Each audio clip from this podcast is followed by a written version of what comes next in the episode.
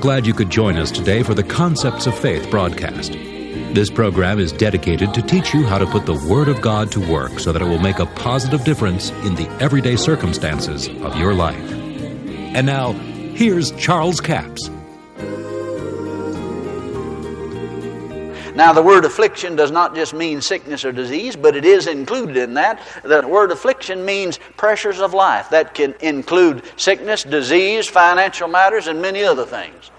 That's the first thing that Satan brings against you to get God's Word out of you when you have given and are believing for a return. He brings affliction or pressures of life to get the Word out of you so you'll give up and go back to your old way of living. But don't do it. Don't fall for his lie. Hold fast to the Word of God and you'll see a harvest. Now, you see, when you start talking about the hundredfold return, people immediately, with religious minds, they start thinking you're getting greedy. I'm not wanting something that God doesn't want me to have, but I want everything He promised me, don't you? So if the hundredfold return is a promise of the Bible, I want to enter into it. Now, if I shoot for a hundredfold and get 30, well, that's better than shooting for nothing and hitting it. Isn't that right? Somebody said, Those that stand for nothing will fall for everything. And I think that's right. You got to stand for something and you got to stand for the Word of God. So why not put it toward the hundredfold return? And if you only hit 30 or 60, well, you better off than you was if you'd aimed at nothing and hit it.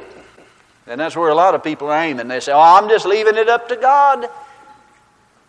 Well, now let me tell you something. In the farming business, I learned a long time ago if you leave your farm up to God, you're going to go flat broke. You just say, now, Lord, whatever you want my farm to raise, just let it come up out there this year. I can tell you what you're going to raise cocklebur Johnson grass, ragweeds, and they're going to repossess your farm.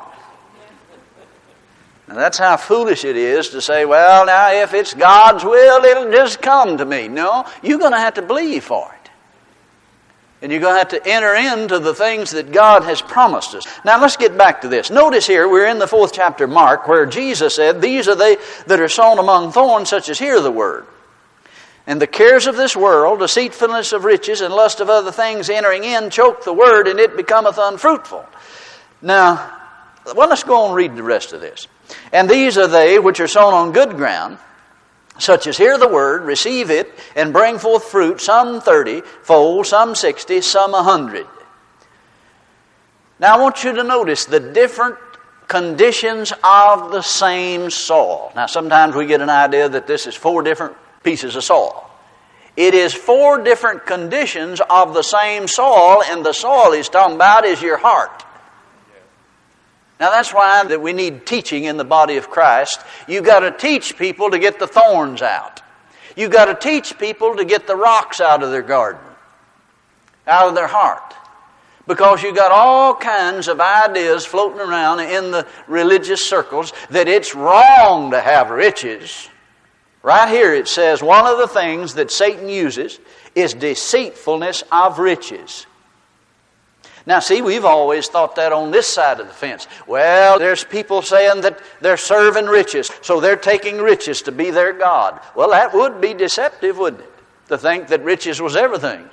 But let me tell you something that's just as wrong on the other side of the fence. That is to believe that it's wrong to have money or riches. It's not wrong to have riches, it's wrong for riches to have you. God doesn't mind you having riches, He just doesn't want them having you. So deceitfulness of riches can work on both sides of the fence, and I'll guarantee you there's more people that have got it working on the side where they believe riches is wrong than the others that's got it on the other side believing riches is everything. And what it does, it makes the Word of God ineffective to you if you believe that way. Because how could you believe for all of your need to be met and you to have abundant supply when you believe it's wrong to have that? And God doesn't want you to have it. See, you can't believe any further than you have knowledge. And if you don't have knowledge of God's will, then you couldn't believe for it. It is impossible to pray the prayer of faith when you don't know what God's will is. Jesus said in Matthew 21 22, All things whatsoever you ask in prayer, believing, you shall receive. Well, now, how are you going to believe it that God will do it or that it'll come to you if you don't know whether it's His will or not? Now, let me give you a classic example of this in the area of healing, and it worked in anything else. In Mark, the first chapter, you find a leper comes to Jesus and said, Jesus, he said, if thou wilt, thou canst make me clean. I mean, he said, I know you can heal me, but I just don't know whether you will or not. Now, here's a man that he didn't have any precedent for knowing whether Jesus would heal a leper or not, because to that point there was no record of any lepers being healed. So he didn't have any word for it. So he doesn't really know whether it's Jesus' will to heal a leper or not. And Jesus just walks over to that old boy. And I can just see that old boy with his mouth open because Jesus was anointed with the Holy Ghost and healing power. And he laid hands on that old boy and nothing happened. Absolutely nothing. Nothing happened. Now, until Jesus said, I will. And Mark records it as soon as he had spoken, immediately he was cleansed. Now, what happened? The boy could release no faith in Jesus to heal him or that he would heal him until he knew what his will was. When he said, I will, he said, I got it and he was healed. All right, suppose you go to God and ask Him for the money to pay the note on your house at the end of the year, but you don't know whether it's God's will or not. It's impossible to pray the prayer of faith when you don't know God's will. It can't be done. The impossibility. But if you know God's will, then you can pray in faith. In all things, whatsoever you ask in prayer, believing, you shall receive. Now, see, the divine energy to cause the manifestation of that which you've prayed for or asked is in the Word itself to cause it to come to pass. So, if you don't know what the Word said about it, you don't have that divine energy to cause the manifestation of it. So, when it comes to thorns and rocks in the hearts of people, some of it is deceitfulness of riches, thinking it's wrong to have riches thinking that you always got to be under pressure to serve God?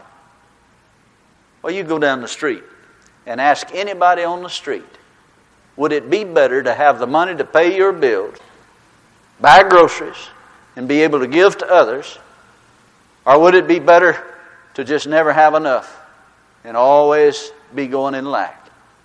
They'd vote 100%. It's better. It's better to have your needs met. But you go to church on Sunday and take a poll those same people will say, oh, it's better to be in lack. The only time they believe that's when they're in church.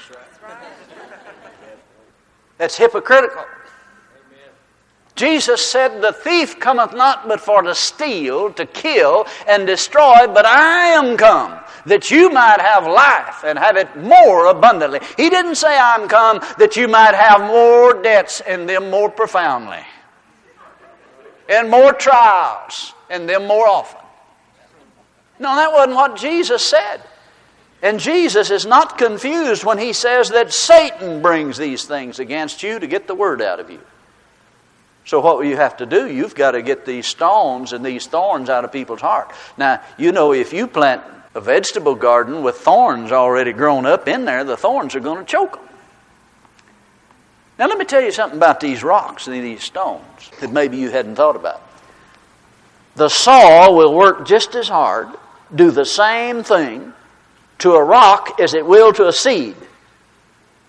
It'll furnish it with moisture, it'll furnish it with nutrients, it'll spend as much time trying to make that rock produce as it will a seed, but there's no life in that rock.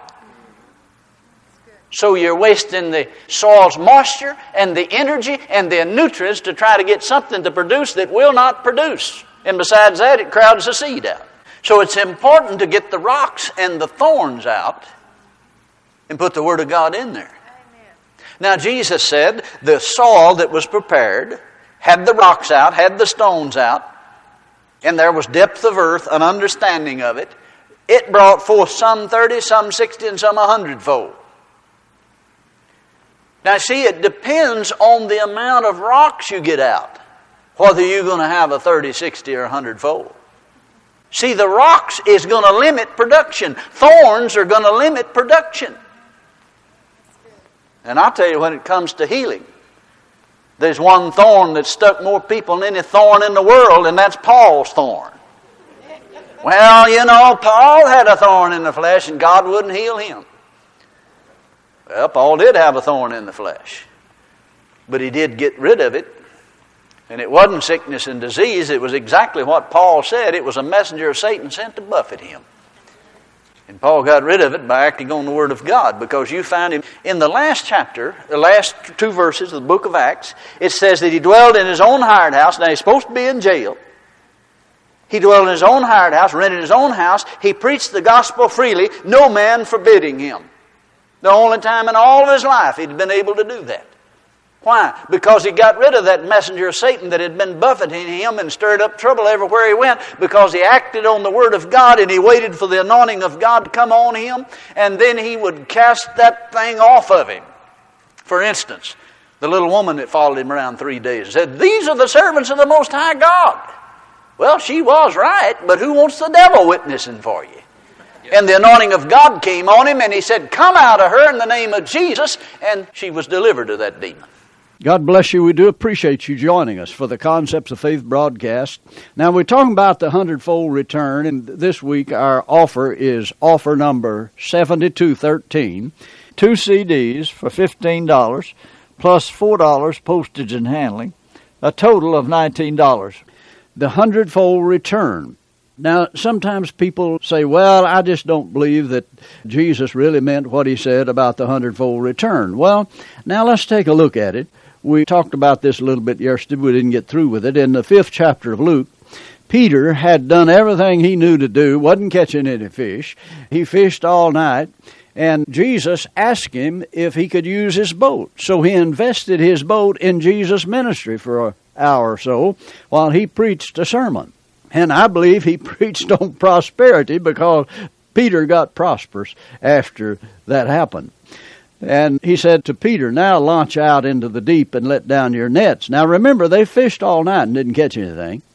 And he said, Lord, we fished all night and taken nothing. Nevertheless, at thy word, I'll let down the net.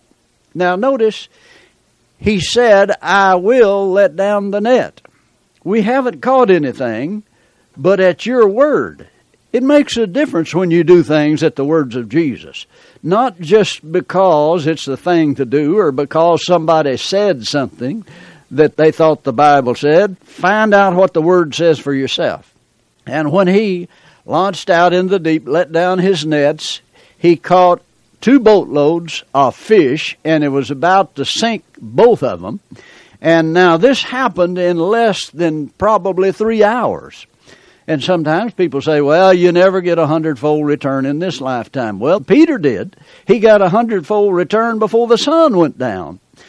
That's offer number 7213. It's entitled A Hundredfold Return. Two CDs for $15 plus $4 postage and handling, a total of $19.